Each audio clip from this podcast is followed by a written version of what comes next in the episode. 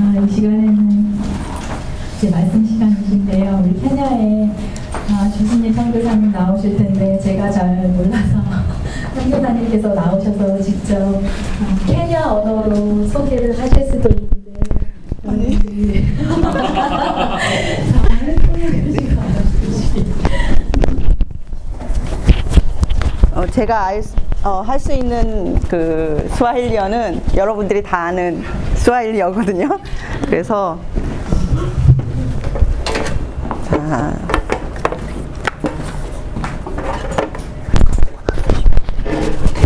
조금만 더 주세요.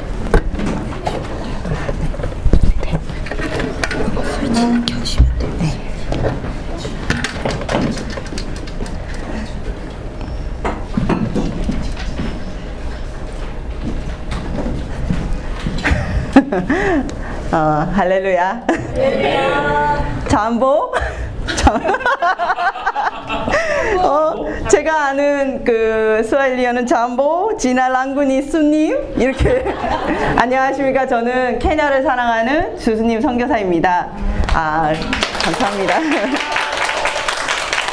아, 자, 제가 여러분의 지적 수준을 그 평가하는 건 아니고 조금 머리를 쓰시게 하기 위해서 제가 스와힐리어로 서로 이제 인사하는 시간을 갖겠습니다. 아, 첫 번째는 아주 미나자매 잘할 거예요. 하나님은 당신을 사랑하십니다. 뭐죠? 몽구 문구 아쿠나 펜다. 그쵸? 그 옆에 친구들하고 한번 인사해 볼까요? 문구 아쿠나 펜다. 자, 아쿠나 펜다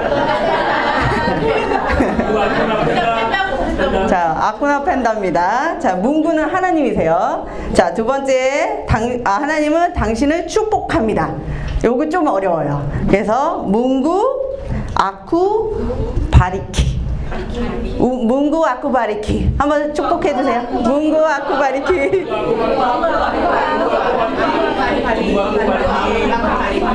아 이제 세 번째 가장 큰 난이도입니다. 제가 이따 설교 끝나고 제 설교는 기억 못 하는데 이거 이거 기억하시려면 적어 놓으셔야 돼요. 자, 당신은 하나님의 선물입니다. 어, 이거 좀 길죠? 근데 여러분은 충분히 하실 것 같아요. 제가 당신은 뭐냐면 외외. 외외 당신은 외외니 선물이 자와디예요. 그러니까 자와디야 문구. 외외니 자와디야 문구. 한번 옆에 축복해 주세요.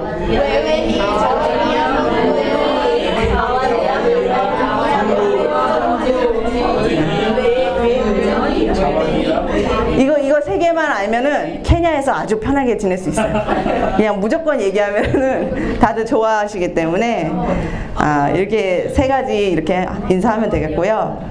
아, 말씀을 나누기 전에 그 잠깐 그 성경 오늘 나눌 말씀을 읽도록 하겠습니다. 요한복음 4장 1절에서 9절입니다.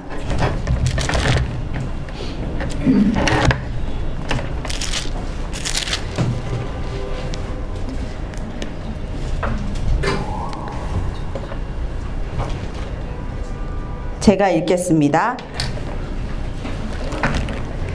예수께서 제자를 삼고 세례를 베푸시는 것이 요한보다 많다 하는 말을 바리새인들이 들은 줄을 주께서 아신지라. 예수께서 친히 세례를 베푸신 것이 아니요 제자들이 베푼 것이라. 유대를 떠나사 다시 갈릴리로 가실새 사마리아를 통과하여야 하겠는지라. 사마리아에 있는 수가라 하는 동네에 이르시니 야곱이 그 아들 요셉에게 준 땅이 가깝고 거기 또 야곱의 우물이 있더라. 예수께서 길 가시다가 피곤하여 우물 곁에 그대로 앉으시니 때가 여섯 시쯤 되었더라. 사마리아 여인 한 사람이 물을 기르러 왔음에 예수께서 물을 좀 달라 하시니 이는 제자들이 먹을 것을 사러 그 동네에 들어갔음이더라. 사마리아 여자가 이르되 당신은 유대인으로서 어찌하여 사마리아 여인인 나에게 물을 달라 하시나이까 하니 이는 유대인이 사마리아인과 상종하지 아니함이더라. 아멘. 아, 제 본문이고요. 사실 오늘 만남에 대해서 여러분하고 이렇게 말씀을 나누고자 합니다. 아, 자, 여러분은 케냐 하면 생각나는 게 뭐가 있나요? 사파리 사파리. 그렇죠? 정답. 그 다음에 또 뭐가 있죠? 라이언 하쿠나 마타타 그 혹시 영화 라이온킹 보셨나요? 거기서 하쿠나 마타타 나오죠. 그- 그게 이제 모든 일이 잘 될 거다. 소파 소굿 이런 뜻이거든요. 그래서 그런 게 있는데 사실 저는 옛날에 케냐 가기 전에 뭐가 생각났냐면 그 옛날에 TV 프로 중에 되게 유명한 거 있었잖아요. 음악 나 저기 동물도 엄청 나오는 프로그램. 아, 여기는 되게 연령이 높으신가 봐요. 제가 이거 한번 얘기했더니 어느 분은 저기 신동엽 아저씨가 뭐 진행하는 동물농장 얘기하는데 역시 여기 연령이 되게 높으시네요. 동물의 왕국을 아시는데 그 동물의 왕국에 제일 많이 어, 배경으로 나왔던 데가 케냐예요. 저는 그 정도만 알고서 사실 케냐를 간 거였거든요. 근데 이제 케냐에 대해서 조금 더 설명을 드리자면 자, 아까 간사님이 기도해 주셨는데 케냐가 어디에 있냐면 소말리아랑 탄자니아 가운데 있어요. 근데 그리고 또 인도 인도양 그 바닷가를 끼고 있고요. 근데 너무나 아름다운 나라예요. 너무나 아름답고 사실 거기에서 모든 피로가 풀리는 거는 하늘만 보면 모든 게 해결이 돼요. 그리고 밤마다 사역에 지쳐서 막 늘어 늘어 저, 누워서 쓰러지면 밤하늘에 은하수가 떨어져요. 그냥 눈, 아, 하늘만 보면 모든 하루의 이 피로가 풀리는 곳이 케냐예요. 근데 사실 제가 케냐에 있으면서 그게 다가 아니라는 거를 되게 많이 느꼈어요. 그 세계에서 빈부의 격차가 가장 큰 나라예요. 나라 중에 하나예요. 그래서 제가 사실은 시골 몬바사 마투가라는 시골에 있었는데 그 시골은 사실 이 몬바사에서도 1시간 반 안으로 들어가거든요. 그 시골에만 이- 내내 있다가 그 사역으로 출장으로 나이로비를 간 순간 제가 버커킹 그 간판을 보고 눈물이 났어요. 이런 곳이 있었구나. 나는 케냐에서 이 시내를 가본 적이 없었는데 이런 곳이 있었구나. 근데 거기 있는 집은 너무 으리으리해요. 근데 제가 살던 동네는 사실 흙집이거든요. 그래서 아, 이 정도구나. 빈부의 격차가 이 정도구나 이렇게 생각을 했었어요. 그런데다가 더 문제가 뭐냐면 정치, 경제, 교육 모든 분야에 부정부패가 심해요. 그래서 그 케냐에서 유명한 말이 뭐냐면 안 되는 것도 없고 되는 것도 없다. 이거예요. 그래서 무조건 안 된다고 해서 아 여기 안 되나 보다 하는 게 아니라 거기다가 좀 어두운 그 통로를 통해서는 다 되는 거예요. 그래서 또 다 되나 보다 생각하면 또 안 돼요. 그래서 케냐는 사실 부정부패가 너무 심해요. 경찰이 노골적으로 돈을 달라고 해요. 그래서 제가 처음에는 어, 경찰이라고 해서 너무 좋아하고 그랬거든요. 근데 경찰이 돈을 요구를 할 정도로 부정부패가 심한 곳이에요. 더, 어, 여기는 사실 그 몬바사라는 동네가 이제 한국에 치면은 이제 부산 같은 동네예요. 그러다 보니까 이제 그 시장인데 시장인데 이제 거의 이런 시장이거든요. 많이 보셨죠? 아, 그렇군요. 저 일상이라. 사실 되게 가난해요. 그 파는, 그 농사 짓는 것도 별로 없고, 또 뭐 고기 잡아서 이렇게 지내는 사람들이라, 그 이 몬바사라는 지역이 몰랐는데, 저도 인터넷으로 서치해 보니까 실업률이 44%래요. 두 명 중에 한 명은 직업이 없는 거예요. 그런 직업이 없는 사람들이 이제 시장에서 집에서 이제 망고 열린 거 따서 팔고 옥수수 열린 거 따서 팔고 그런 일들을 하면 다행인데 사실 대부분 직업이 없어서 길거리에서 누워서 자고 있어요. 그래서 제가 보면서 아 더운 나라는 이래서 못 사는구나. 얼어 죽지 않으니까. 그리고 배고프면 바나나 따먹고 망고 따먹어서 살 수 있구나. 근데 너무 안타깝잖아요, 사실. 일하지 않고 그렇게 해도 살아가려고 하는 걸 보면 이게 그 툭툭이라고 하는데 세발 세발 오토바이예요. 그 이게 교통 수단인데 사실 상당히 위험해요. 왜냐면은 이게 핸들을 급하게 돌리고 막 이러면 쓰러지고 그 한국에서 온 단, 단원들이 그 NGO 단원들이 이걸 타고 가다가 사고를 많이 당했어요. 그래서 사고가 났을 때마다 제가 출동해야 되거든요. 그 근데 상당히 위험한데 사실 이게 교통 수단이 이렇고 어, 되게 유명한 샵. 케냐 패션. 여기 여기 다 있어요. 다 나이키. 저는 저기 맨날 이름 없는 거 막 제일 비싼 거 Old Navy 입고 다니는데 여기는 다 나이키 입고 있고 케냐 사람들 다 이래요. 근데 이게 진짜인지 아닌지는 모르겠어요.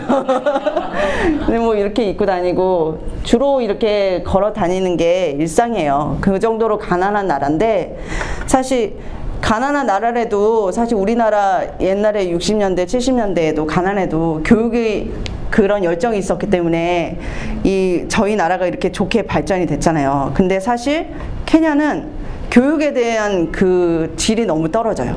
왜냐면 티처스 칼리지가 공부 제일 못하는 사람들이 가는 학교예요. 그래서 공부 제일 못하는 사람들이 가서 졸업해서 학교에 들어가서 아이들을 가르쳐요. 그러니까 선생님이 가르쳐줘도 거기서 배우는 아이들이 정말 대단한 아이들이에요. 거기서 또 이렇게 공부해서 크고 교육의 질이 너무 떨어져가지고 아이들이 사실 우리 그런 거를 경험할 수가 없어요. 막 이거는 그 주위에 있는 흙집이고요. 뭐 앞에 이게 갑자기 뭐 무너지고 불나면 이렇게 금방 지어서 요 밑에서 자기도 하고 막 그래요. 뭐 이런데 이거는 그 밥하는 건데 그 필라우라고 고기 들어가 있는 밥이에요. 그 고기 사실 가난해서 고기가 거의 없어요. 그리고 무슬림이 90%인 지방이라 지역이라 그 돼지고기 같은 그런 고기를 구할 수 없고 구할 수 있는 고기가 소고기인데 소고기는 사실 너무 비싸서 그 대중적으로 먹을 수 있는 음식은 아니에요. 그리고 그 미나자매 알겠지만 닭이 있는데 닭이 너무 말라서 먹을 게 없어요. 없는데 사실 이 사람들한테 최고로 그 자와디 대접할 수 있는 이 선물이 닭인데 쿠쿠초마라고 하는데 이제 닭을 이제 배를 갈라서 구워주는데 손님을 먼저 대접하고 남은 음식을 이제 식구들이 먹거나 이제 어린 친구들이 먹거든요. 근데 제가 처음에 그 문화를 몰라서 돌이 씹히는데 막 울면서 먹었어요. 왜냐하면 이 사람들이 정성껏 준비해줬는데 이거를 내가 모래가 씹히고 돌이 씹힌다고 뱉을 수가 없잖아요. 그래서 제가 꾸역꾸역 먹었어요. 그랬는데 보니까 애들 표정이 너무 슬픈 거예요. 그래서 왜, 왜 그러지? 그렇게 했는데 나중에 알고 보니까 제가 자기네들 거를 다 먹은 거예요. 제가 먹고 남겨줘야지 이 친구들이 다 먹는데 제가 그걸 모르고 꾸역꾸역 다 먹어서 애들이 너무 슬픈 거예요. 내 먹은, 내가 먹을 쿠쿠초마가 없어졌구나. 되게 슬픈 표정으로 저를 원망하듯이 쳐다보더라고요. 근데 이게 뭐냐면 사실 그 저희가 공립학교를 선교를 나가요. 공립학교 선교가 뭐냐면 90% 100%의 무슬림 학생들이 다 다니는 공립학교인데 그 학교에서 복음을 전파하기 위해서 저희가 이 음식을 준비해서 가는 거예요. 그러면 그 안에서 저희가 사온 소고기랑 쌀이랑 가지고 이 음식을 하는데 이렇게 해가지고 전교생이 다 먹어요. 사실 양이 많지는 않은데 이렇게 먹고 또 이게 어촌이다 보니까 물고기를 잡으면 이 돌 위에서 바로 이제 다듬어서 그걸 또 무게를 재서 팔기도 하고 그러니까 나름 그래도 낭만은 있어요. 그 우리가 볼 때는 볼 때는 저걸 어떻게 먹지? 저걸 어떻게 그 하지 하는데 거기 있는 사람들한테는 이게 또 되게 익숙한 거고 그리고 되게 낭만이 있고 또 케냐가 물 부족 국가 중에 하나예요. 그래서 물이 없어요. 그래서 우기 때 최대한 물을 많이 받아놔야 돼요. 그래야지 건기 때 버틸 수가 있어요. 안 그러면 건기 때 돈을 주고 물을 사 먹어야 되는데 사실 돈이 많지가 않잖아요. 그러니까 길거리에 이제 그 계곡에 고여 있는 흙물 같은 걸 먹어서 콜레라도 걸리고 그래서 많이 아이 어린 아이들일수록 그, 그 명역 시스템이 약해서 많이 죽고 그래요. 그래서 비 오는 날 이렇게 물을 많이 풀어가고 그렇게 하는 나라이고 뭐 이거는 제가 우리 그 센터 안에 있는 마마들 그 사실 요 앞에 있는 분은 pastor 부인이에요. 사모님이고 요 뒤에는 일하시는 로즈 아줌마인데 그 불을 떼기 위해서 나무를 캐가 드- 들고 오는데 이건 제가 너무 인상적이라서 제가 해보고 싶었는데 끝내 못 하겠더라고요 저는. 그래서 이게 너무 인상적이라서 제가 찍은 건데 너무 안전하게 너무 잘 가요. 근데 저 양이 상당히 많은 거예요. 사실 제가 들어봤는데 한 개, 두 개만 들어도 무거운데 너무 평안하게 가죠. 그리고 이게 학교예요. 공립학교. 그 공립학교에 가끔씩 저희가 우유랑 그 음식을 가지고 방문을 해요. 그리고 책을 사준다거나 그런 거를 방문을 하면 이 조그만 그 교실 안에 이렇게 많은 아이들이 모여요. 근데 이 아이들이 너무 안타까운 게 사실 뭐 이 클래스 애들이 전부 모인 건 아니에요. 조금 더 많이 다른 방까지 모여서 모인 건데 앉을 책상이랑 이런 것들이 없어서 바닥에서 공부 많이 하고 케냐는 이제 책을 살 수 있는 형편이 아니라서 학교에서 책을 주거든요. 근데 그 책이 이제 그 워낙 열악하다 보니까 공부를 거의 못하는 편이에요. 공립학교의 수준은 진짜 사립학교의 반의 반도 못 따라와요. 왜냐면 공부를 할 수 있는 분위기 아니에요. 그리고 집에 가도 전기기도 없고 아무것도 없어서 공부를 그래도 조금 약간 그 복습도 하고 그래야지 성적이 좀 오르는데 그럴 수 있는 환경이 전혀 아니에요. 근데 이제 우유 주고 뭐 준다고 해서 이제 보자기 쓰는 우리 친구들이 다 와서 주의 복음을 듣는 거예요. 그래서 제가 너무 감사해 찍었는데 또 또 아이들이 또 고맙다고 고맙다고 이렇게 저기 율동도 해주고 그래요 가끔씩. 왜냐면 외국인이라서 되게 좋아해요. 여러분 여기서 좀 힘들죠? 근데 케냐 가면 환영받아요. 여러분들 되게 좋아해요. 신기해하고. 그리고 그래서 제가 그냥 뜨기만 하면 연예인이에요. 왜냐면 외국인 보기가 힘들거든요 그 시골은. 그러니까 다 와서 막 사진 찍고 싶어 하고 막 이렇게 하는 건데 애들이 보시면 알지만 이 눈이 되게 맑아요. 흑인 아이들, 여기 있는 흑인 아이들은 약간 좀 뭔가 이 혼미하고 뭔가 무섭고 그런데 사실 아프리카의 아이들은 되게 눈이 너무 맑아요. 저도 그 한국에 사역한다고 잠깐 나가 있을 때가 있었는데 그 아프리카를 생각하면 이 아이들의 눈이 너무 생각나는 거예요. 너무 초롱초롱하게 막 페스타주 이렇게 쳐다보는 그 눈빛이 너무 생각나는 그런 표정이었는데 이거는 이제 제가 있던 선교센터고 사실 케냐가 겉으로 이제 여, 요즘 여행을 많이 가서 되게 아름답고 사파리도 보고 뭐 무한도전에서 토토도 보러 갔다고 하고 되게 좋은 모습을 많이 보는데 실질적으로 거기 살다 보면 이제 나이로비는 그렇다고 치고 나이로비는 제가 한 번밖에 안 가봐서 모르고 사실 그 몬바사 지역은 되게 열악해요.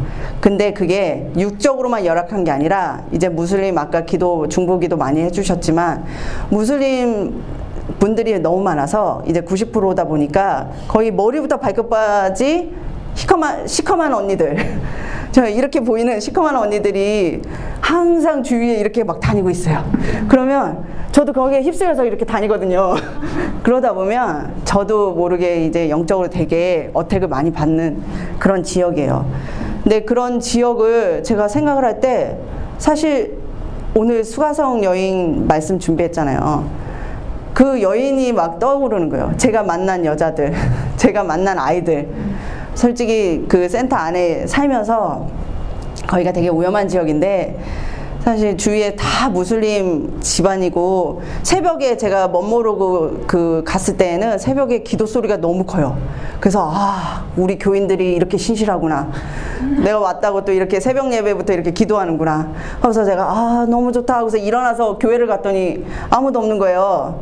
보니까 동네에 있는 무슬림 사람들이 새벽마다 기도하는 시간에 제가 아 은혜를 너무 많이 받아가지고 그리고 되게 그 테러도 많이 나서 사실 아까 소말리아 그 중간에 있잖아요. 그 몬바사는 소말리아 해적들이 엄청 많이 출몰하는 지역이에요. 그리고 북한 어선도 들어오고 제가 저번에 한번 그 몬바사 시내 나갔을 때 한국 사람이라고 하도 중국 사람이라고 얘기해서 제가 I'm Korean 그렇게 얘기를 했는데 저보고 North Korea냐고 물어보더라고요. North Korea에서 왔냐고. 그래서 저는 태어나서 처음으로 북한 사람을 본 적이 없거든요. 북한의 얘기를 뉴스에서만 들었지 그런 거를 관련돼서 들은 적이 없는데 보니까 북한 어선이 많이 들어온다고 하더라고요. 그래서 북한 사람들을 조금 알더라고요. 아무튼 그 몬바사라는 지역에서 계속 그 무슬림 사람들하고 있다 보면 사실 영적인 어택도 많고 또 저희가 크리스찬 그 학교예요. 처음부터 아이를 받을 때 무료로 그 공부를 제공해 주지만 이 친구들한테 서약을 받아요. 우리는 크리스찬 교육을 한다. 우리는 예수님이 구주시고 어 우리를 구원자이심을 계속 교육할 것이다. 이거에 대해서 니네가 어그리하면 들어올 수 있다. 이러는 조건을 받아요. 왜냐하면 케냐는 종교 수업이 의무예요. 그래서 무조건 크리스찬이든 뭐 불교는 본 적이 없지만 크리스찬이든 무슬림이든 이슬람 그 두 가지가 계속 종교 교육을 하는데 저희가 이제 크리스찬 교육을 계속 하는데 무슬림 아이들을 계속 받아도 우리가 이렇게 교육을 크리스찬 교육을 해도 사실 집에 돌아가면 계속 영적인 그 전쟁이 일어나요. 왜냐면은 어느 순간에는 아이들이 안 올 때도 있어요. 왜냐하면은 공짜라서 보냈는데 얘가 너무 여기서 은혜 받고 매일 저희 매일 예배 드리거든요. 새벽부터 그리고 뭐 저녁에 자기 전까지 예배 드려요. 학교 수업 외에는 거의 애들이 그렇게 말씀 맨날 묵상하고 손으로 쓰고 그리고 공부 떨어져도 안 혼나는데 성경 판사하는 거 밀리면 뒤지게 혼나요. 그렇게 교육을 시키거든요. 그러니까 아이들이 이 말씀의 은혜를 받는 거예요. 자기네들도. 근데 집으로 돌아가면 영적인 싸움이 일어나요. 왜냐면 아빠가 얘가 이상하네? 얘가 밥 먹을 때 기도 안 해? 얘가 무슨 얘기 가운데 자꾸 예수님의 얘기를 안 해? 그러면은 어 이거 우습게 생겼는데 이거 아니네? 하고서 아이들을 뺏어가요. 그리고 안 보내요. 그리고 연락을 끊어버려요. 근데 그런 일들이 비일비재해요. 영적인 일들이 계속 일어나는데 사실 거기 워낙 가난한 동네다 보니까 제가 만나는 사람들이 대부분 싱글맘이 많고 고아들이 많아요. 처음에 제가 갔을 때 노는 아이들이 너무 많았어요. 그게 뭐냐면 그 출생 신고가 안 돼 있어서 학교를 못 가는 거예요. 공립학교가 무료인데 출생 신고가 안 돼 있어요. 근데 그 출생 신고를 안 된 이유가 그 엄마 아빠가 글을 몰라서 그리고 버스를 타고 그 동사무소를 가서 그거를 등록해야 되는데 그 버스 탈 돈이 없고 또 가서 말이 안 되고 그러니까 그런 걸 포기하는 거예요. 그러니까 그냥 아이들을 그냥 길러요. 기르는 것도 아니죠. 그냥 아이들이 그냥 자라요. 그런 사람들을 너무 많이 본 거예요.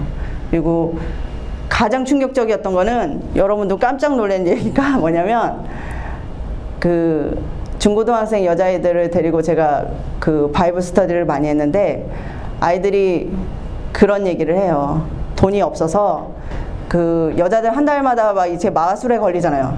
근데 이 아이들이 그런 날은 사실 집 밖을 나가지 못해요. 왜냐면 그 생리대를 살 돈이 없어서 집에 있어요. 하루 종일. 근데 간혹 이제 아이들 중에 그 동네 나쁜 아저씨들이 돈을 뭐 사- 준다고 하고서 그 아이들을 그렇게 거- 그 저기 꼬시는 아저씨들이 되게 많아요. 그러니까 제가 그 생리대 진짜 아무것도 아닌데 그거 가지고 아이들이 자기의 그런 몸을 그냥 이렇게 판다는 얘기를 듣고 그걸 너무 자연스럽게 얘기하는 또 아이들을 보고서 제가 너무 놀란 거예요.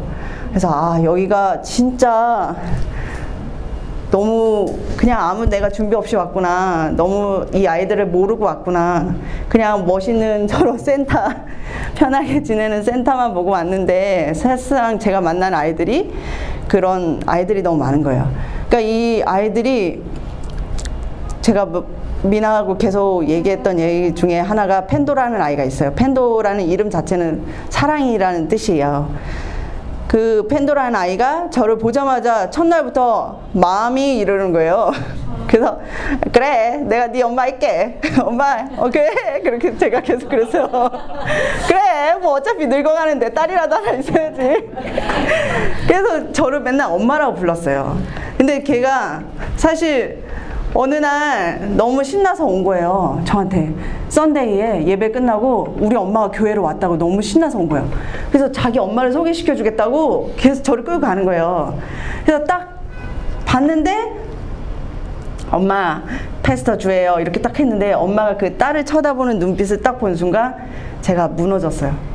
왜냐면 제가 사실은 저는 그 어릴 때 어머니가 돌아가셨어요. 그래서 그 어머니의 사랑을 잘 잘 모르지만 제가 기억하는 그 제가 엄마 할 때 엄마가 쳐다보는 그 눈빛은 기억하거든요 그 있잖아요 막 따뜻하고 사랑하고 내 딸이 나를 부른다 근데 그때 제가 목격한 장면은 표정을 어떻게 표현할 수가 없어요.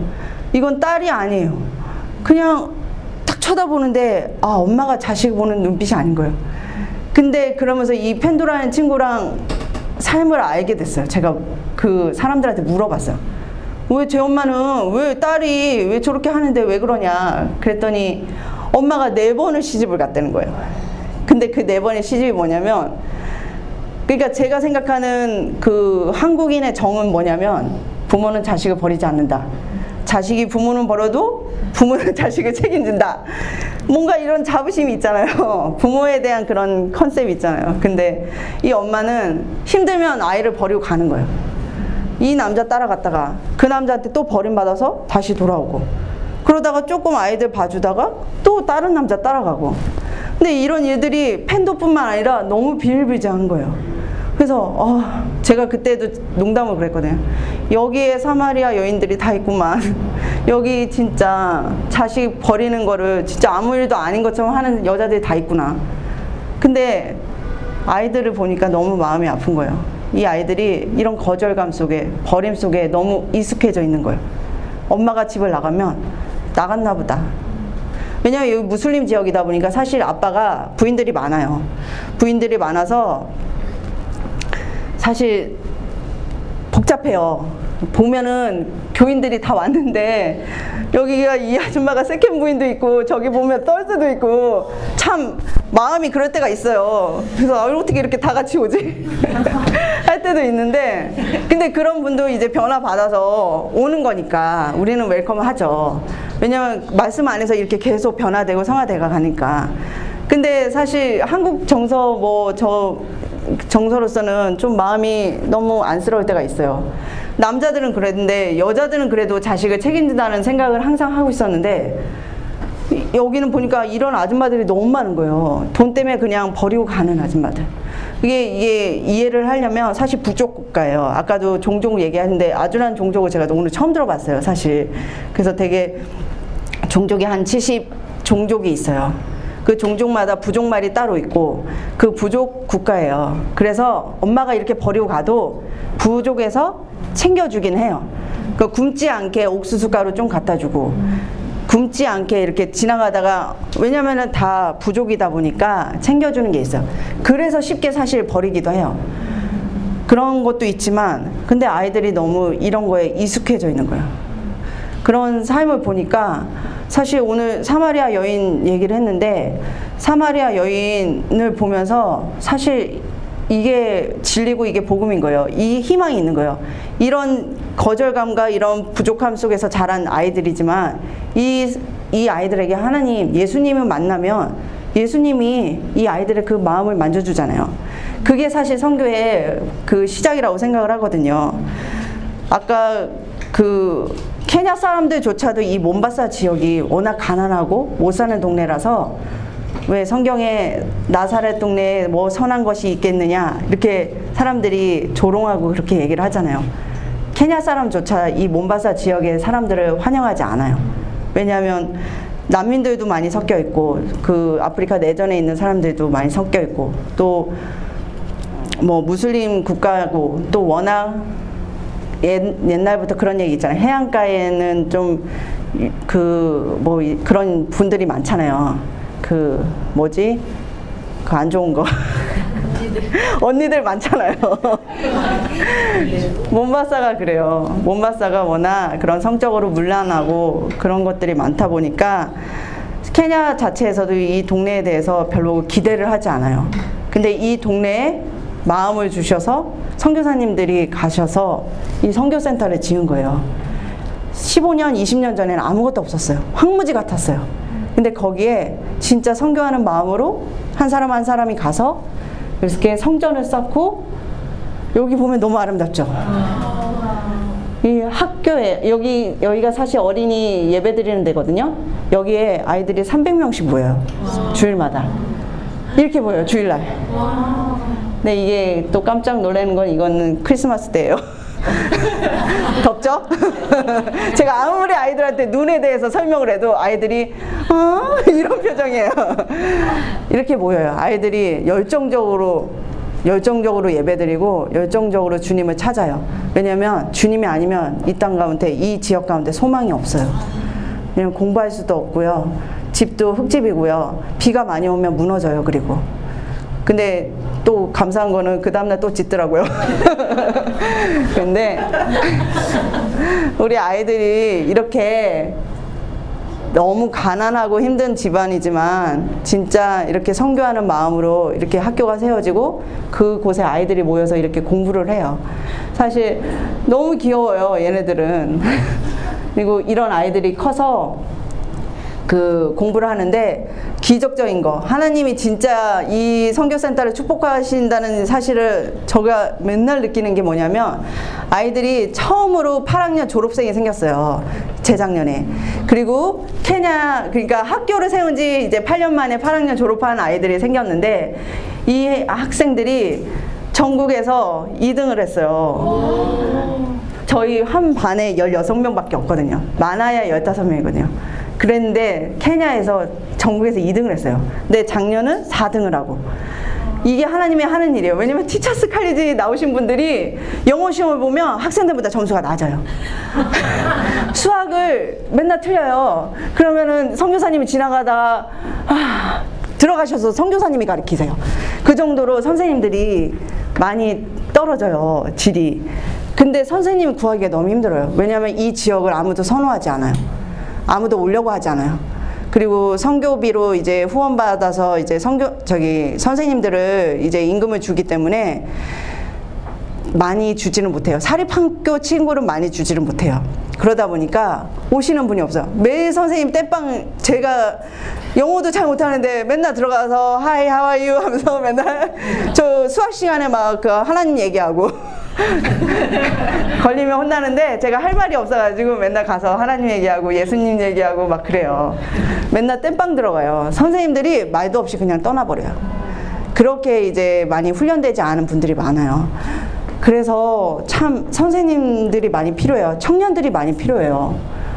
뭐 제가 뭐 하는 건데 이거는 별로 중요하지 않고 자, 이, 이 학생들이 학비가 없어가지고 맨날 졸업을 못해요. 여기서 23살, 4살, 5살 된 친구가 있어요. 다 고등학생들이에요.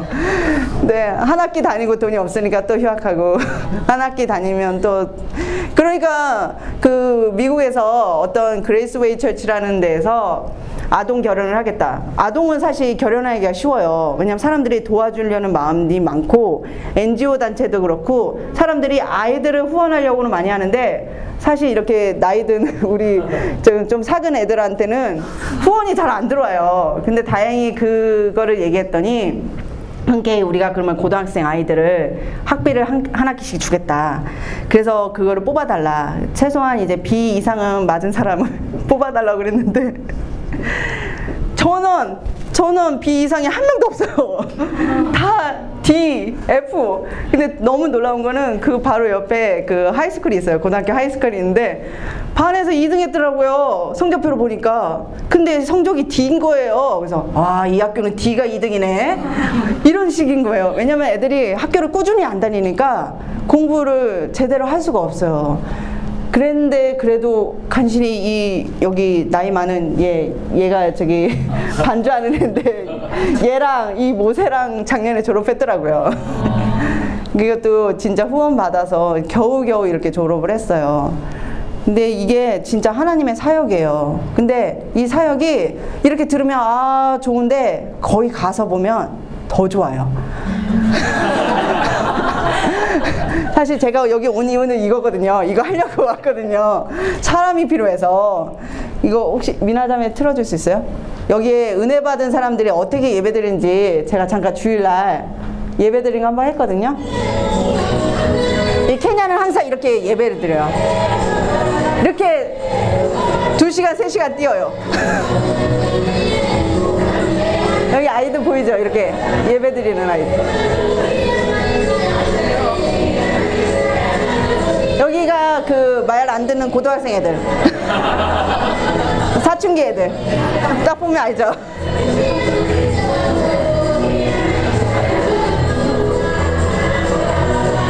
여기 아이들 춤추는 거 보이시죠?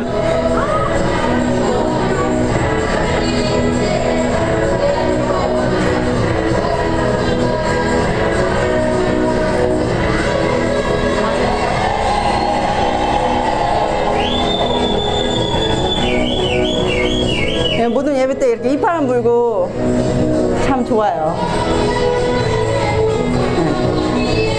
네. 여기까지 보고요.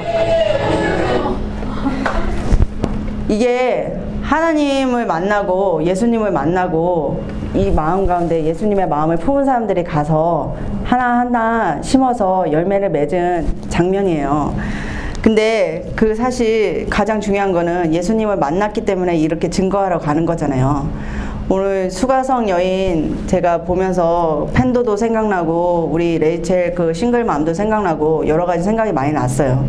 왜냐면 이 수가성 여인한테는 소망이 없는 여자예요. 사람들 피해 다니고 이렇게 팔레스타인 정오 12시 정도면 엄청 뜨겁거든요. 타 들어가는 날씨 그 날씨에 물을 떨어 갈 정도면 이 여자의 인생이 참 우리가 봤을 땐 평범치 않은 인생일 수 있는 거예요. 뭐 어떤 분들은 뭐 시집 다섯 번 갔네 여섯 번 갔네 능력 있네 이렇게 웃을 수도 있는데 사실 이 시대에 예수님 시대에 이혼은 여자한테 권한이 없어요.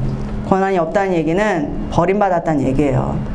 근데 그런 사람들이 케냐에도 되게 많고 성교지에도 특히나 이슬람 문화권에서는 비일비재해요. 근데 여성이 할 수 있는 권리가 없어요. 돈을 벌 수도 없어요. 그래서 어쩔 수 없이 자식을 먹여 살리기 위해서 몸을 파는 거예요.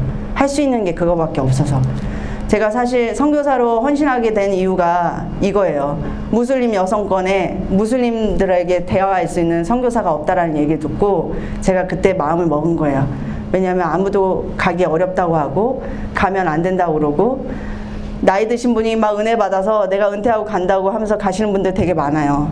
많은데 그러기에는 환경적으로 너무 어려워요. 그 제가 그 여담으로 비처치 얘기 잠깐 어제 했었는데 어르신들이 되게 많이 왔는데 힘드셔가지고 에어컨 드시고 세타에서 하루 종일 쉬셨어요. 왜냐면 힘드셔가지고. 근데 저희가 그거는 이해를 해, 하긴 해야 돼요. 왜냐면 그만큼 나이 들어서 성교하기가 힘들다는 얘기예요. 성교하기가 제일 좋은 나이가 사실 여러분의 나이예요. 오늘 예수님이 수가성 여인을 찾아가 주셨어요. 수가성 여인, 의그 상태에서는 예수님을 만나러 나올 수가 없어요.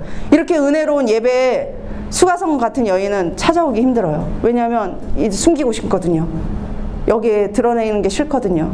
사람들을 만나면 나를 얘기해야 되거든요. 근데 내 인생을 얘기해야 되거든요. 그게 이 사람들한테 너무 힘든 거예요. 그러려면 어떻게 해야 돼요? 우리가 찾아가 줘야 돼요. 우리가 그 사람의 수준에서 그 사람의 처지를 이해하고 그 사람한테 다가가 줘야 되는 거예요. 그게 사실 우리가 할 일이거든요. 예수님이 그렇게 하셨어요.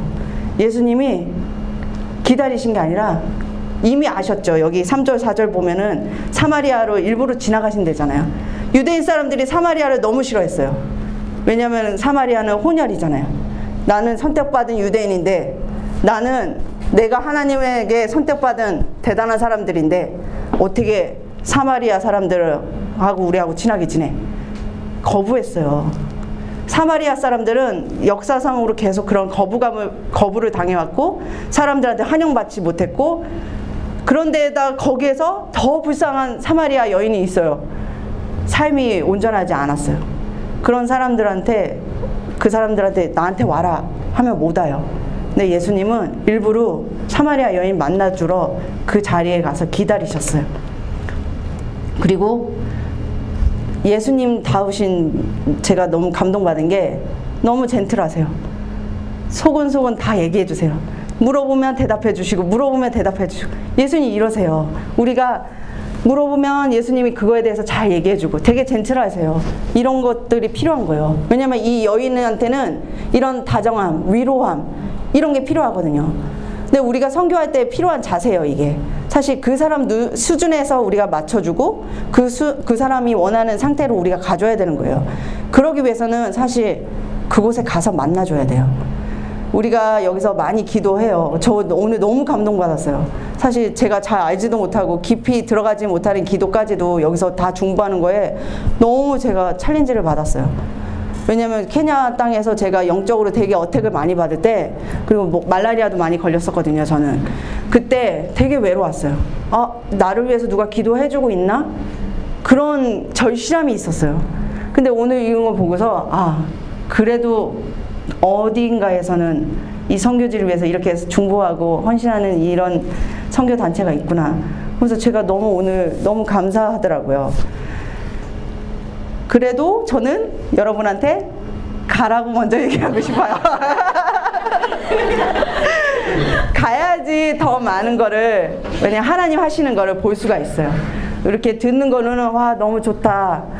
왜냐하면 제가 여기서 오늘 말하려고 했던 포인트가 뭐냐면 내 기준, 내 상황으로 성교를 계획하는 게 아니거든요. 어, 하나님, 지금 내 형편에 이게 안 돼요. 하나님, 저 여기에서는 이게 안 돼요. 근데 이거 되면 갈게요. 제가 맨날 누구를 지목하면서 얘기하는 경우가 있는데 그거는 제가 장난이고 사실 성교라는 거는 그 사람의 기준에 맞춰서 제가 맞춰가는 거거든요. 어떤 친구에게 복음을 전한다고 해도 여기 뭐 여기는 워낙 다 예수님을 만난 사람들이지만 복음을 모르는 친구한테 그 분한테 접근한다고 해도 그 사람의 눈높이에서 그 사람이 이해할 수 있는 수준에서 우리가 다가가고 맞추잖아요. 그것처럼 성교도 사실 그 친구들이 복음을 듣기 위해서 어딘가를 갈 수는 없어요. 그러려면 우리가 갈 수 있는 우리가 찾아가야 돼요. 그 기준이 내가 아니라 하나님의 마음을 두신 그 영혼의 기준을 두고서 우리가 찾아가는 거거든요. 그리고 여기서 예수님이 요구하지 않아요. 이 수가성 영에게 너 이렇게 이렇게 해야 된다. 너 구원받으려면 이렇게 이렇게 해야 된다. 어떠한 요구도 안, 안 하세요. 왜냐면 이 여자의 상태를 아시거든요. 그래서 오히려 선물을 주신다고 그래요. 어, 너한테 목마르지 않는 이 여성한테 가장 필요한 게 지금 그거거든요. 인생에 갈급해요. 고, 고단해요. 이 현실 속에서 매일매일 도망가고 싶은 여자예요. 이 여자한테 예수님이 그걸 채워주겠다는 living water를 주겠다는 그 약속을 하시는 거잖아요. 왜냐하면 그게 되게 중요하거든요. 우리는 사실 제가 성교하면서 제가 느낀 거는 사실 우리가 교육받은 거, 우리가 좀 좋다고 생각하는 거를 이 친구들한테 제가 강요하는 게 있어요. 저도 모르게. 야, 니네 공부 열심히 해라. 공부 열심히 하면 미국 간다. 미국 공부 열심히 해라. 한국 보내준다. 니네 큰 세상. 사실 이게 복음은 아니거든요. 근데 아이 저도 모르게 어 이런 제가 경험한 거, 제가 알고 생각하는 좋은 것들 이런 거를 자꾸 강요하는 게 많거든요. 사실 근데 그거보다도 이 친구들이 지금 당장 이 친구 수준에서 무언가를 해주고 만져주고 위로해주고 그런 그런 것들이 필요하거든요. 근데 예수님이 하신 것들을 그대로 보면 사실 그게 답이더라고요. 예수님 하신 대로 우리가 따라가는 게 되게 중요하더라고요. 그래서 만나 만났기 때문에 이 여자가 복음을 증거하러 들어가잖아요. 변하잖아요. 왜냐하면 예수님이 그렇게 만져주시고 만, 만나주시고 어루만져주시고 복음에 대해서 영과 진리로 예배하라. 너 여러 내가 살아있는 물이다. 이렇게 계속 복음을 증거하시니까 이 여자가 29절 보면은 물동이 물동이 던지고 가잖아요. 물동이 던지고 이렇게 얌전하게 던지고 이렇게 들어가지 않았을 거 아니에요. 무슨 말인지 알겠어요? 복음을 접한 사람들은 가만히 있지 않는다는 얘기예요. 복음을 접한 사람들은 예수님이 나를 구원하셨고 예수님이 죽을 수밖에 없는 나를 살리셨다. 그런 은혜가 임한 사람들은 이렇게 얌전히 물동을 놓고 이렇게 걸어가는 게 아니라 마을로 들어가잖아요. 이 여자 사람들 피해서 다니던 여자잖아요. 근데 이 여자가 바뀐 거예요. 무리 속에 들어가는 거예요. 공동체 안으로 들어가는 거예요. 왜냐면은 예수님을 만났기 때문에 그걸 증거하기 위해서 그런 거예요. 근데 우리가 그런 증거하는 삶이 필요하잖아요. 복음을 얘기해야 되잖아요. 막 찬양하시잖아요. 이런 이런 것들이 너무 중요한 거예요. 그런 증거를 해야지만 이런 은혜 받은 사람들이 다시 한번 또 복음을 전하는 자로서 사는 거예요. 제가 여러분한테 그 비전을 되게 소개하고 싶은 게 뭐냐면 아까 소말리아 같은 경우에는 사실 복음이 들어가기 전혀 어려워. 0.2%보다 더 낮다고 들었어요, 저는. 소말리아는 복음을 증거할 수가 없어요. 근데 여기 있는 친구들이 이 복음을 받고서 소말리아를 가려고 해요. 그게 비전이에요. 왜냐하면 하나님의 말씀을 받았고 은혜를 받았고 복음을 받았고 자기 삶이 이제 하나님의 존재가 나는 이제 더 이상 제 종로로 타는 존재가 아니라 하나님의 자녀로가 된 존재가 됐잖아요. 권세를 누려야죠. 아버지 자녀에 대한 권세. 권세를 누려야 되니까 이 친구들이 움직이기 시작하는 거예요. 그냥 여기서 즐겁게 찬양하다 끝나는 게 아니라 이 친구들이 소망을 꾸는 거예요. 나도 복음 전해야겠다. 소말리아로 가야겠다. 지금 그래서 여기 현지 페스터가 나, 라무라는 그 섬 지역, 소말리아 국경에서 가장 가까운 섬이에요. 거기가 그 소말리아 해적들이 매일 출몰해서 사람들이 매일매일 죽어요. 근데 거기로 들어가세요. 그게 하나님의 사역이라는 거예요. 나는 그냥 저는 솔직히 제가 이 자리에 쓰는 게 되게 부담스러웠던 게 왜냐면 아무것도 할 줄 없고 여러분들 보면서 제가 기가 죽었어요. 아, 이렇게 뜨거우신 분들 앞에서 내가 주름을 잡으면 안 되는데 그렇게 대단하신 분들인데 저는 사실 아무것도 할 줄도 모르고 영어도 못하고 막 수아일리 아까 그거 문구 아쿠펜다 이걸로 계속 버티는 사람이에요.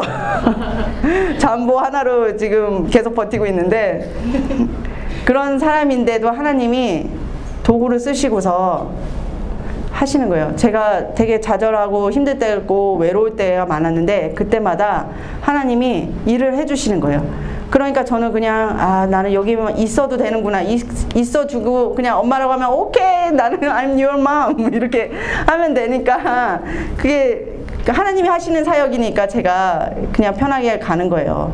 사실 그 제가 옛날에 힘들었을 때 한국에서 잠깐 제가 사역하느냐고 그 한국에 나가 있었는데 그때 제가 아동 아까 기도하셨는데 그 아동 사역을 했어요. 그 주중에 그 빈민 그 지역에서 아, 아동센터에서 아이들 상담하고 그 영어 가르치고 그랬는데 그 아이들 보면서 제가 케냐 아이들이 계속 생각이 났어요.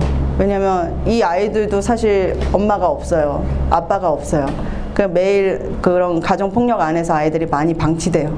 그런 아이들을 계속 만나고 기도해주고 얘기해주고 그러면서도 계속 떠오르는 게 케냐 아이들이었어요. 왜냐면 그러면서 제가 기도를 했어요. 하나님 여기도 이 아이들도 하나님이 필요하고 예수님이 필요합니다. 근데 왜 저 케냐 가야 돼요? 왜 자꾸 케냐로 부르세요? 그렇게 얘기했을 때 하나님이 저한테 들려주시는 음성이 있었어요. 제가 그 음성에 다시 한번 무릎을 꿇었어요. 네가 생각하는 그 아이가 너였다라는 얘기를 해주시는 거예요. 그래서 저는 순간 놀랐어요. 어? 아, 내가 뭘 잊고 있었나? 뭘 놓치고 있었나? 그런 생각이 드는 거예요. 너도 그 아이처럼 외로워하고 고통스러워하고 희망이 없이 살았고 또 그리고 삶 속에서 이렇게 막 죽고 싶을 정도로 괴로워하고 힘들어했던 아이였다. 그런 얘기를 해주신 거예요. 근데 저는 그거를 까맣게 잊고 있었어요. 왜냐하면 제가 신앙생활을 벌써 20년 넘게 했는데 어릴 때 주님 만나서 했는데 그런 거를 까먹고 있었어요. 맨날 할렐루야 뭐 이렇게 잠보 이러고 다니냐고 제가 그런 아이였던 거를 까먹고 있었던 거예요. 그러면서 이 말씀 묵상하면서 하나님 그렇게 말씀해 주신 거예요. 너도 사마리아 여인이었다. 너도 내가 아닌 다른 것을 의지하고 뭔가 이 비어 있는 마음을 채우기 위해서 계속 딴 것을 찾고 구하고 방황하는 그런 아이였다. 이런 생각 그런 마음을 주시는 거예요. 그런 음성을 들려주시는 거예요 그래서 네가 지금 그 아이들을 다시 만나야 되지 않겠냐? 이런 말씀을 주는 거예요. 이게 참 우리는 가끔씩 우리 이렇게 열심히 신앙생활 하다 보면 우리가 사마리아 여인이었던 적을 잊고 지낼 때가 많아요 그리고 그러면서 다른 사람들보다 그래도 나 너 왜 그렇게 살지? 막 너 왜 그거밖에 못해? 뭐 이렇게 기도하고 말씀 봐야지. 이렇게 막 다른 친구들한테 쉽게 얘기할 때도 많아요. 근데 지금 사마리아 여인 같이 사는 사, 친구들이 사실 너무 많아요. 왜냐면 남편이 다섯 명, 여섯 명이라는 거는 주님으로 채우지 못한 것들, 계속 뭔가 의지하고 싶어 하고 구하고 싶어 하는 것들이에요. 근데 그런 걸 계속 찾는 게 맞아요. 많은 우리 청년들 특히나 많이 그래요. 계속 하나님을 믿고 있고 교회를 다니고 있지만 계속 뭔가를 배우 캐, 커리어를 찾으려고 하고 뭔가 내가 여기서 이거를 이뤄야 되고 뭔가 어디에서 내가 뭔가를 사람들한테 인정받아야 되고 계속 이게 있어야지 내가 뭐가 되지 이거 있어야지 내가 어떻게 하지 사회에서 요구하는 것들을 막 채우기 위해서 되게 막 갈팡질팡해요 근데 사실 그거보다 더 중요한 건 우리가 주님을 의지하는 거잖아요. 근데 그런 거를 가끔 잊을 때가 많더라고요. 제가 그랬고, 그래서 말씀드린 건 저도 사마리아 여인이었고, 예수님 만나서 그래서 그래서 예수님의 마음을 이 안에 예수님이 좀 넣어 주셔 가지고 그 말씀대로 또 그 아이들을 만나러 가고 이게 계속 모든 게 이루어지는 게 하나님의 사역이라는 거예요. 그래서 제가 여기 있는 청년들 또 여기 지체들이 전부 다 이 하나님의 마음을 헤아려서 적어도 케냐에 한 번 정도는 왜냐하면 여기 제가 얘기 듣기에는 미술 하신 분도 되게 많고 음악 하신 분들도 되게 많다는 얘기 들었어요. 근데 케냐에 음악 예술이라는 과목이 없어요. 예술이라는 단어를 몰랐대요. 아이들이 미술이라는 거를 해본 적이 없어요. 왜냐하면 겨- 공과 교육에 없어요. 미술도 없고 음악도 없어요. 근데 이 아까 춤추는 거 보셨죠? 타고난 이 이게 있어요. 소울이 있어서 여러분들이 가서 가르쳐 주시면 애들 금방 할 수 있어요. 왜냐면은 가지고 있는 이런 달란트 하나님이 축복하신 것들이 있어서. 근데 선생님들이 없어요. 청년들이 없어요. 어른들은 와서 축구 못 해줘요. 아이들 밤새도록 잠 안 자고 뛰고 싶은데 어른들은 와서 농구 못 해줘요. 근데 청년들은 와서 해줄 수 있어요. 청년들은 계속 뛸 수 있어요. 그래서 그래서 제가 부탁을 드리는 거예요. 왜냐하면 계속 청년들이 많이 필요한데 어른들만 오세요. 어, 청년들이 필요해요. 그래서 제가 두서없이 이런저런 얘기 했긴 했는데 사실 그냥 이런 마음을 나누고 싶었어요. 그냥 함께 선교하는 거. 기도도 선교의 한 부분이고, 물론 너무 중요해요. 그리고 직접 가는 것도 되게 중요하고, 그 아이들을 생각하는 사람들도 되게 중요해요. 우리가 기억해야 되는 게, 예수님은 항상 이런 잃어버린 사람들을 마음에 품고 계세요. 예수님의 마음을 아시는 분들은 이런 잃어버린 사람들을 항상 마음에 품어야 돼요. 성교지에 있는 친구들, 아니면 또 이 공동체에서 갑자기 사라진 친구들, 그리고 어, 우리의 삶 속에서 잊혀져 가는 사람들도 많아요. 그런 사람들을 위해서 좀 기도하고 이렇게 할 수 있는 시간을 가졌으면 좋겠습니다.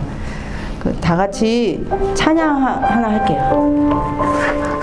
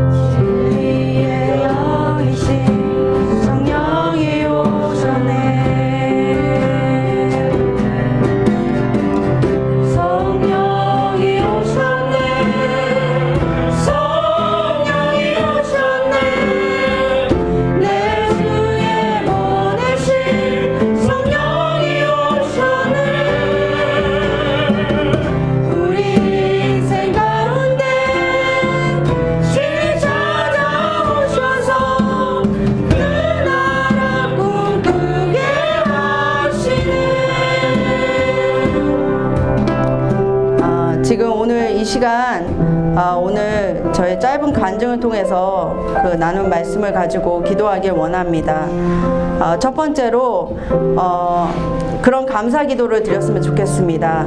우리 안에 우리 이 고단한 인상 가운데 찾아와 주신 예수님, 예수님이 우리를 만나 주시지 않았다면 우리는 여전히 사마리아 여인과 같이 꿈도 없고 고아와 같이 외롭고 고독한 인생을 살고 있었을지도 모릅니다. 그런 인생 가운데 예수님이 친히 찾아오셨고 우리를 만나 주셨습니다. 그런 만남을 하나님께 감사드렸으면 좋겠습니다. 우리가 잠시 잊고 있었던 우리의 인생 가운데 찾아오신 그 예수님, 성령님을 기억하며 감사 기도를 드리겠습니다. 다 같이 주여 한번 외치고 기도하겠습니다. 주여! 아버지 하나님 고맙고 감사합니다. 하나님 죽을 수밖에 없는 우리 영혼들 아버지 우리를 만나 주시고 우리를 찾아와 주심을 너무나 감사를 드립니다. 주님이 나를 만나 주시지 않았다면 우리 인생이 허무한 시점과 같은 아버지 정말로 의미 없는 삶을 살았을 것을 고백합니다.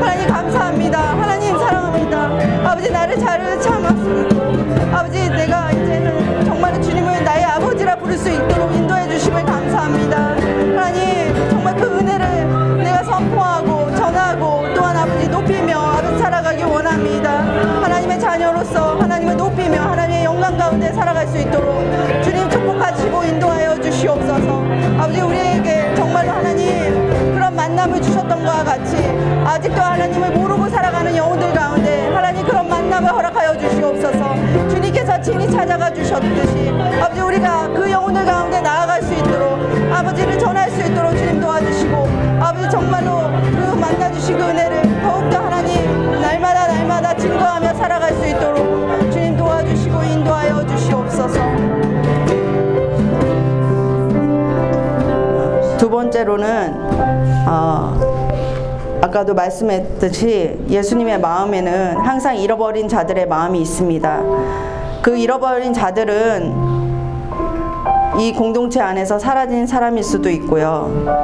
또 세상 어딘가에서 존재하지만 사람들한테 기억되지 않은 사람일 수도 있습니다.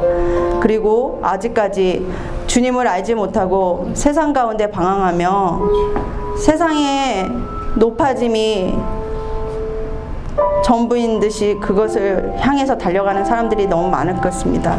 그런 사람들이 우리 아버지 품에서는 잃어버린 자들입니다. 우리가 이 시간 기도할 것은 우리가 그 잃어버린 자들의 향한 마음, 영혼을 향한 마음, 정말로 그 영혼이 하나님 앞에 얼마나 귀중한 영혼입니까? 그 영혼을 생각하면서 떠오르는 친구들이 있다면, 또 떠오르는 영혼들이 있다면 그 영혼들, 아직 주님을 모르고 죽어가, 죽어가는 그 영혼들을 위해서 기도하는 시간을 가졌으면 좋겠습니다. 다 같이 주여 하시고 기도하겠습니다. 주여! 하나님, 아버지, 있습니다. 아직도 땅 끝까지는 하나님의 말씀을 듣지 못하냐 미종족들이 있습니다. 그들에게 하나님의 말씀이 선포될 수 있도록 주님 도와주시고 인도하여 주시옵소서. 하나님 지금도 하나님이 살아계시고 역사하시고 우리 아버지 되어 주십니다. 아버지 그런 역사하심이 아버지 내 옆에 있는 친구와 또한 아직도 주님을 모르고 살아가는 영혼들 또 이 자리 가운데 소, 사라지고 연락이 안 되고 또한 아버지 잊혀져가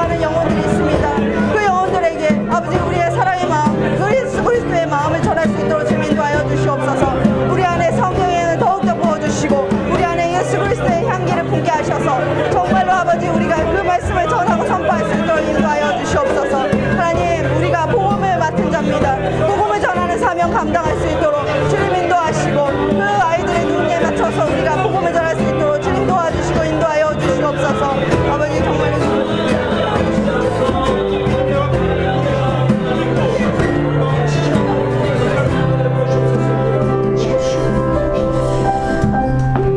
마지막으로 어, 정말 성교에 대한 마음을 계속 부어달라고 기도했으면 좋겠습니다. 누구나 갈 수 있는 곳은 진짜 말 그대로 누구나 갈 수 있는 곳입니다. 하지만 정말로 하나님의 사랑을 경험한 자라는 우리 안에 예수의 생명으로 충만한 자들은, 아무도 가지 않는 곳에 가야 됩니다. 그그 땅이 사마리아 땅일지라도 힘들어서 못 간다, 불편해서 못 간다. 그런 곳에 우리 청년들이 가야 합니다. 왜냐면 아무도 가지 않는 곳이기 때문에 그곳에는 복음을 들을 기회가 없습니다. 그래서 헌신하는 마음 달라고 결단하는 마음 달라고 하나님 이 환경과 이 모든 상황을 뛰어넘어 하나님이 원하시는 그곳에 마음을 품고 우리가 갈 수 있게 해달라고 그런 것을 결단하고 또 하나님 내가 가겠습니다 고백할 수 있도록 그런 마음을 부어달라고 이렇게 기도했으면 좋겠습니다 그럴 때 하나님께서 모든 환경과 모든 문제들을 풀어주실 줄 믿습니다 이 시간 아버지 그 성교의 마음 영혼에 대한 마음 성교 갈 수 있는 결단의 마음을 달라고 기도하겠습니다 다 같이 주여 함 외치고 기도하겠습니다. 주여! 가 가겠습니다. 하나님 그곳에 내가 하나님의 복음을 가지고 가겠습니다.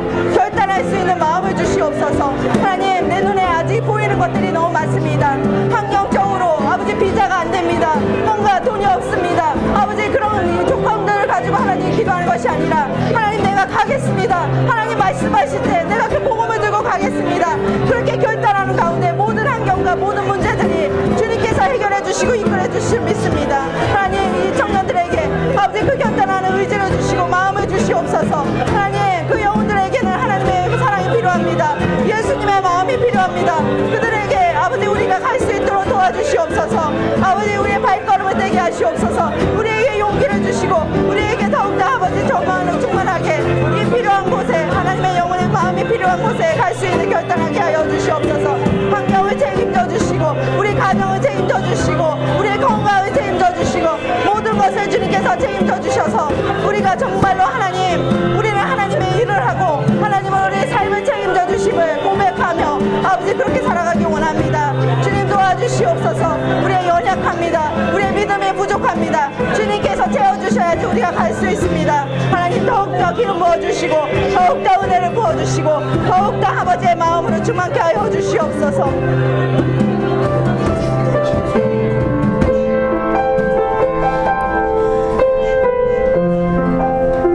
하나님 아버지 고맙고 감사합니다. 하나님 우리가 잊고 있었던 주님의 만나심, 만나주심, 주님의 임재하심, 주님께서 우리의 영혼을 구원해 주심을 우리가 기억하기 원합니다. 그래서 우리 입술이 날마다 그 구원의 기쁨으로 인하여 하나님 내가 주님의 일을 하고 싶습니다. 내가 주님을 위해서 복음을 전하고 싶습니다. 내가 주님을 위해서 그곳에 가겠습니다. 이렇게 결단하는 우리 심령들이 될 수 있도록 축복하여 주시옵소서. 하나님 여전히 연약하고 믿음이 부족합니다. 내 눈에 보이는 것에 의해서 정말로 하나님 주저할 때가 너무나 많습니다. 하지만 주님 우리의 연약함과 우리의 부족함을 아시기 때문에 주님께서 더욱더 우리 가운데 성령으로 충만케 채워주실 줄 믿습니다. 그 믿음을 가지고 우리가 떠나는 자들이 되기를 원합니다. 하나님 아브라함이 그 가야 할 바를 알지 못하고 발을 뗐을 때 그 믿음을 주님께서 기뻐하시고 또 이뻐하셨습니다. 하나님 우리가 비록 어찌 할 자를 할 바를 모르지만 아버지 믿음을 가지고 발을 떼기를 원합니다. 그, 발, 그 발걸음을 주님께서 축복하여 주시고 인도하여 주시옵소서. 하나님 오늘 부족한 종이 하나님의 말씀을 증거했을 때 아버지 정말로 주님께서 이 말씀만을 기억하며 정말로 주님의 사랑과 은혜를 기억하며 돌아갈 수 있는 우리 신령들 될 수 있도록 주님 도와주시옵소서. 감사드리며 우리 주 예수 그리스도의 이름으로 기도했습니다.